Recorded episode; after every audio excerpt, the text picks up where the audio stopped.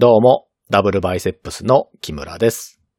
前回までの4回の放送で、仏教の開祖となったブッダの考え方を簡単に解説していきました。今回はせっかくなので、その流れに乗る形で仏教について簡単に勉強していこうと思います。本題に入る前に、前回までのおさらいを簡単にしていきます。ブッダが悟ったとされる真理には、その基本前提として、凡外知如の考え方がありました。凡外知如は、この世のすべてを構成するもの、つまりは宇宙の根本原理と個人の根本原理が同じものだという考え方です。この世のすべてを構成するものと個人が同一のものであるのなら、すべてのものを解き明かすよりも、個人の内面を再認識する方が真理を得るための近道ということになります。その結果として、ウパニシャット哲学では、個人の根本原理であるアートマンとは、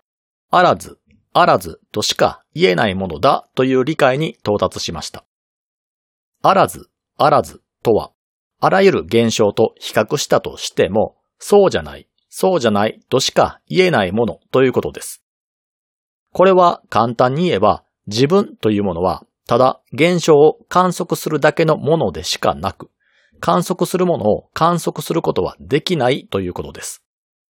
では、観測もできず、すべてのものと比較して違うというアートマンとはどのようなものなのかというと、ブッダの解釈ではそんなものはない。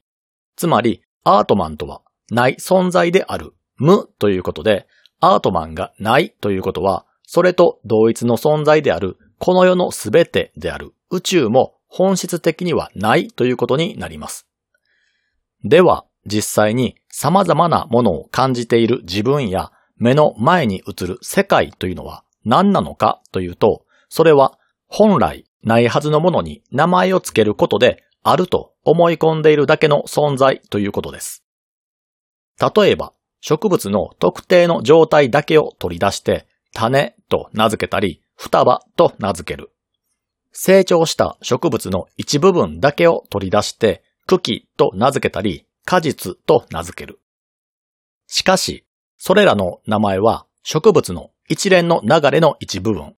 それぞれの部位の一部分だけを取り出して名前を付けているだけで、実際にその状態そのものが固定されて存在しているわけではないということです。これと同じように、人の心も縁起、因果といった一連の中に存在しているわけですが、その中から特定の感情だけを取り出して、苦痛と名付けてしまうと、その感情を意識してしまうことで苦痛を感じてしまいます。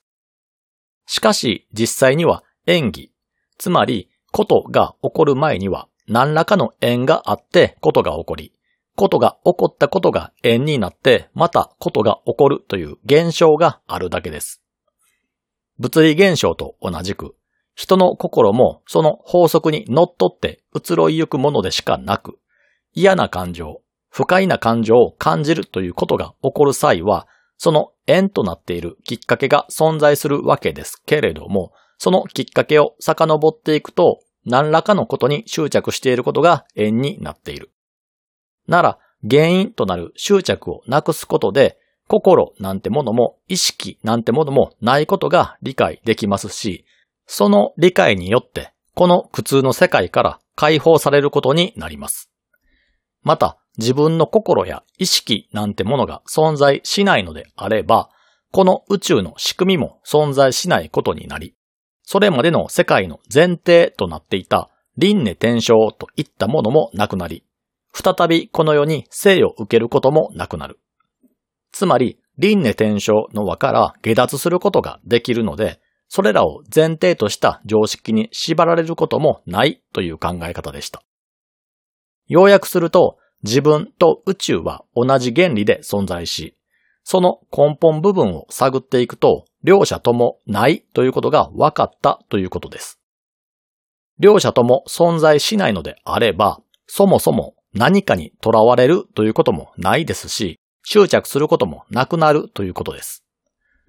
この宇宙も自分もないというのが理解しがたい場合は、夢の世界を想像してみると分かりやすいかもしれません。夢というのは将来の夢とかそういったものではなく、夜寝る時に見る夢のことです。夢の世界というのは、その世界の中に入り込んでいる状態の時には、そこが夢の中であることに気がつきません。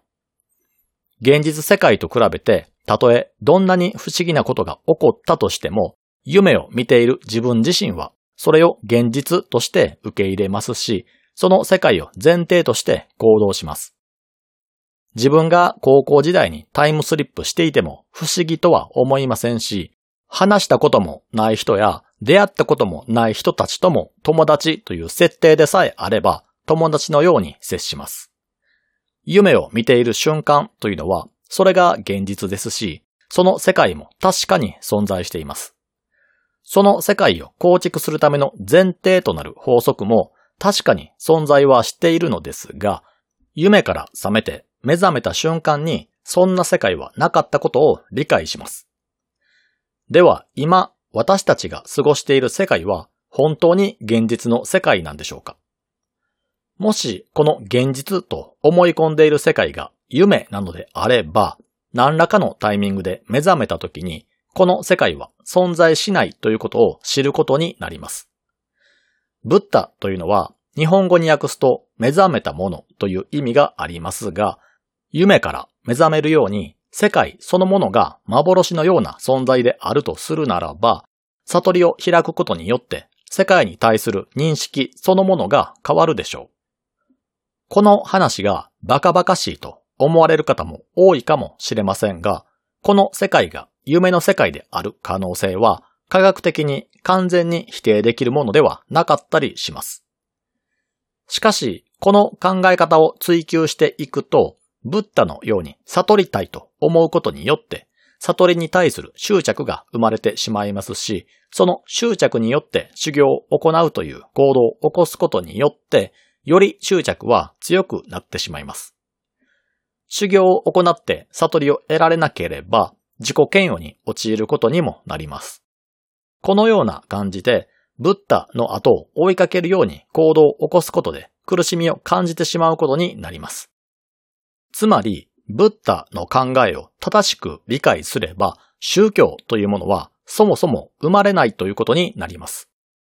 このためか、ブッダは自分が宗教を起こそうともしませんでしたし、死後の世界や魔術的な儀式も否定していましたし、お寺などを建設することにも否定的だったようです。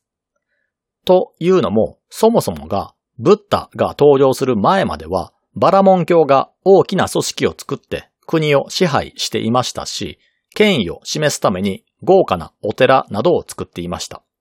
また、それを維持するために僧侶を頂点としたカースト制という身分制度を生み出しました。そして、その身分制度を強固なものにするために、カルマやら輪廻転生という理屈を持ち出してきたわけです。組織は当然のようにピラミッド型になっていて、一部の支配者層が裕福な暮らしをする一方で、大部分の貧民層が苦しんでいるという状態がありました。その世界観に対するカウンターという形で、そんなものはないとして、凡外一如やら万物ルテンなどの考え方をミックスした形で、世界に対する新たな解釈を打ち出したわけですが、この考え方を元にして、新たに宗教組織を作ってしまうと、自分たちが支配者層にとって変わるだけで、構造としては同じものが残り続けてしまいます。それでは、本末転倒なので、ブッダは自らの教えを元にして宗教を組織することに否定的だったのかもしれません。にもかかわらず、仏教という宗教が生まれてしまったのは、ブッダを取り囲む弟子たちが教えを授かりにブッダの元に来た者たちを吸収していって組織化していったことが元になっているようです。そんなブッダを開祖とした仏教という宗教なのですが、その後大きく分けて二つに分裂することになります。一つは大乗仏教と呼ばれるもので、もう一つは小乗仏教とか上座部仏教と呼ばれるものです。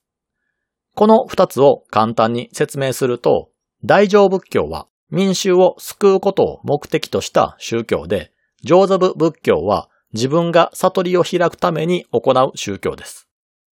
この説明だけを聞いてしまうと、なんとなく大乗仏教の方が民衆に優しい感じがしますし、信じたくなるような気がします。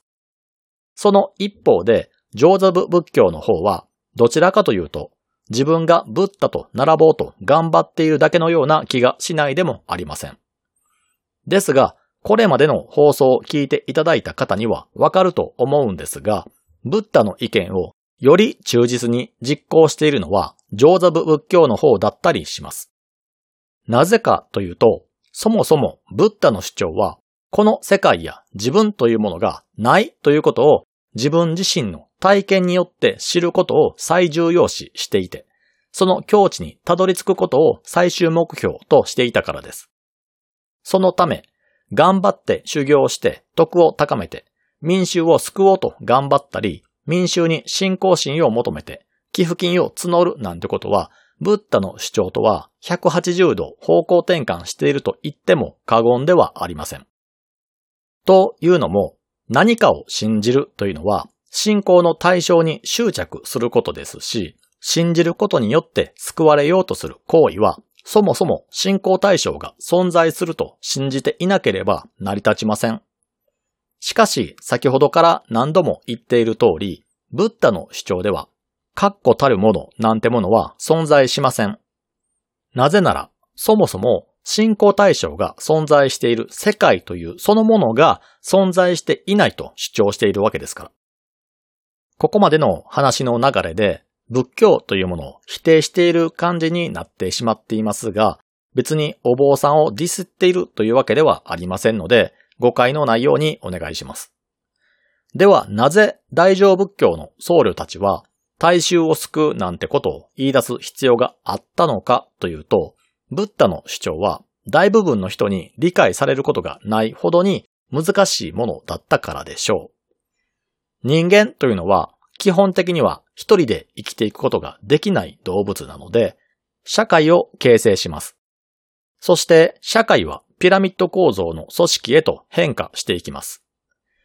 仏教というものが始まった時代というのは、この三角形の構造の大部分を占めている大衆は、ちゃんとした教育を受けていませんし、論理的に話したとしても、到底話は通じません。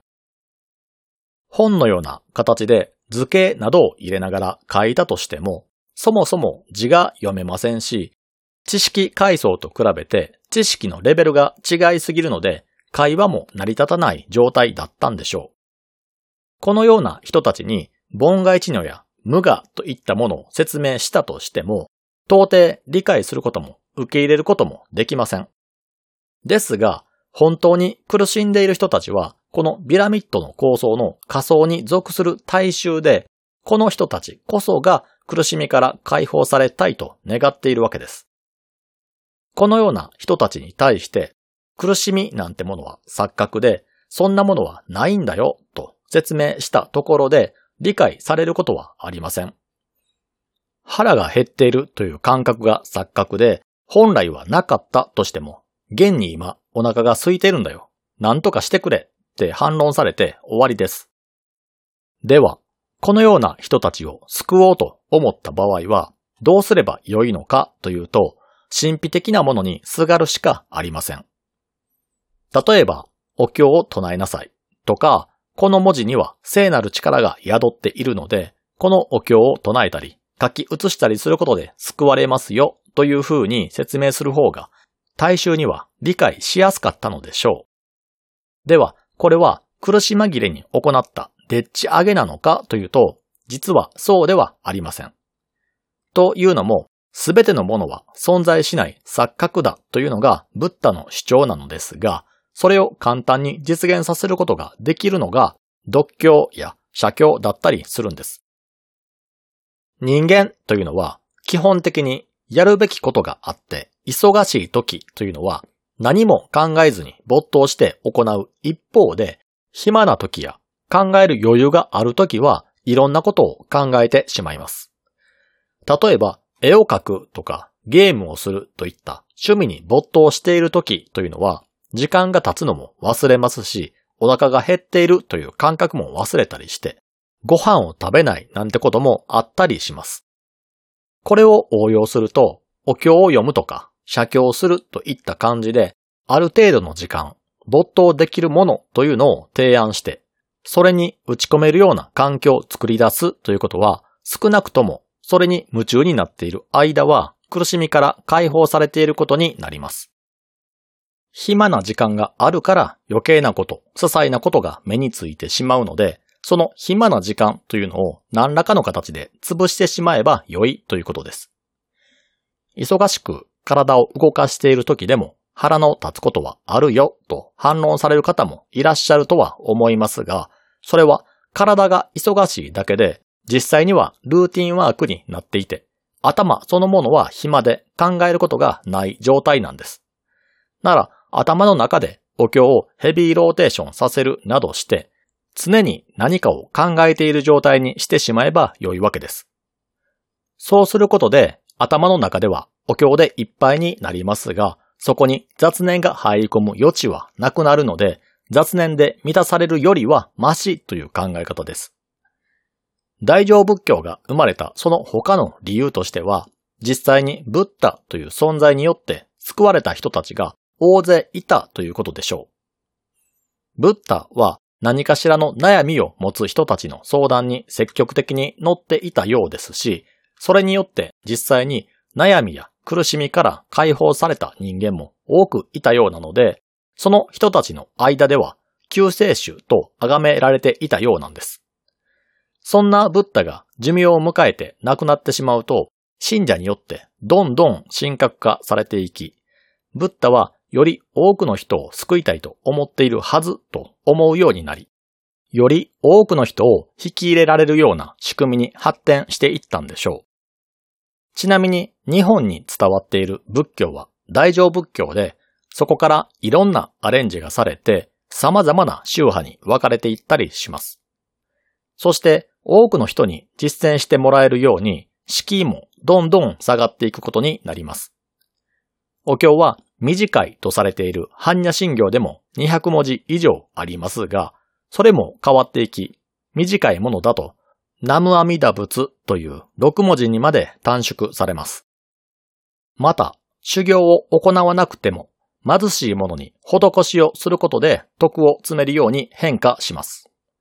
そして、この施しは、日本の場合は貧しいものというのがお坊さんに置き換わって、お坊さんに対してお布施を渡すのが良いという免罪符的なものにさらに変化していくことになります。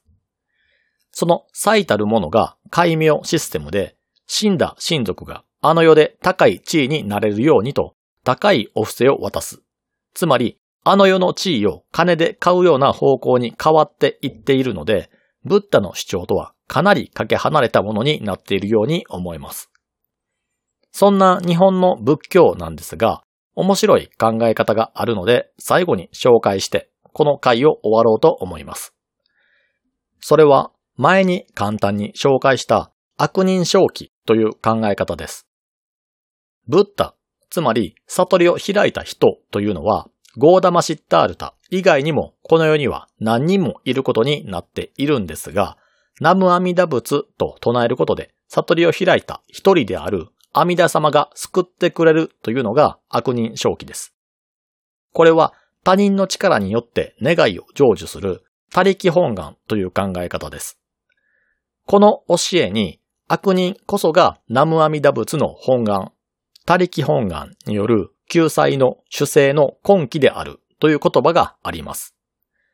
既婚とは仏の教えを聞いて修行を全うできる能力のことで、また仏の教えを理解する度量、器のことですが、悪人正気とは、これを有するのは悪人だけだという教えです。簡単に言うと、善人じゃなくて悪人こそが救済に値すると言っているわけで、善人よりも悪人の方が良いと言っているわけですが、なぜ悪人の方が良いのかというと、悪人の捉え方が普通とは異なるからです。私たちは倫理観などに基づいて他人を観察することによって善人や悪人といったレッテルを貼っていきます。しかし、悪人正気でいう善悪の基準は他人が倫理や道徳に基づいて決めるのではなく、自分が自身の善悪を決めます。この放送でもかなり前にアリストテレスの国家観について話した際に人間は良いと思っていることしかできないといった話をしたと思います。ここで言う良いという基準は主観的なもので、例えば、快楽殺人者は殺人を我慢することによって受けるストレスよりも他人を殺すことによって得られる快楽の方が自分にとって良いと考えるから殺人を犯すわけです。他の例で言うと、スポーツ観戦などに行った際に自分の出したゴミは持ち帰る。もしくはゴミ箱に捨てる方が良いと思っている人は適切な処理をしますが、一方で、そんなことを客側がしたら、ゴミの清掃員の仕事がなくなり、下手をすれば彼らは職を失ってしまうと考える人は放置した方が良いと思って放置する。多くの人は数ある選択肢の中から良いと思ったものを選んで実行しているので、主観で言えば、それぞれの人たちは良い行いばかりをしていることになります。そして、良い行いをしている人は、当然、善人ということになってしまいます。その一方で、自身を悪人と思う人間というのは、どのような人間なんでしょうか？自身を悪人と思うということは、過去に良いと思って起こした行動が間違っていたということを自ら認め、反省した人間ということになります。こうした観点から見ると、善人というのは自分の欲望のまま、思いつくままに行動し、その行動に何の疑問も持たない人間ということになり、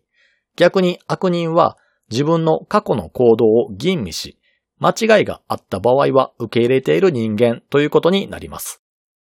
この両者を比べた場合、どちらが救済される価値があるのかといえば、悪人ということになるのではないでしょうか。これは善悪を主観で見るか客観で見るかによって起こる逆転現象で哲学的な考え方と言えると思います。ということで長く続けてきた東洋哲学シリーズですが、ここで一旦終了して次回からは近代、現代のカウンターカルチャーについて考えていこうと思います。それでは皆さん、さようなら。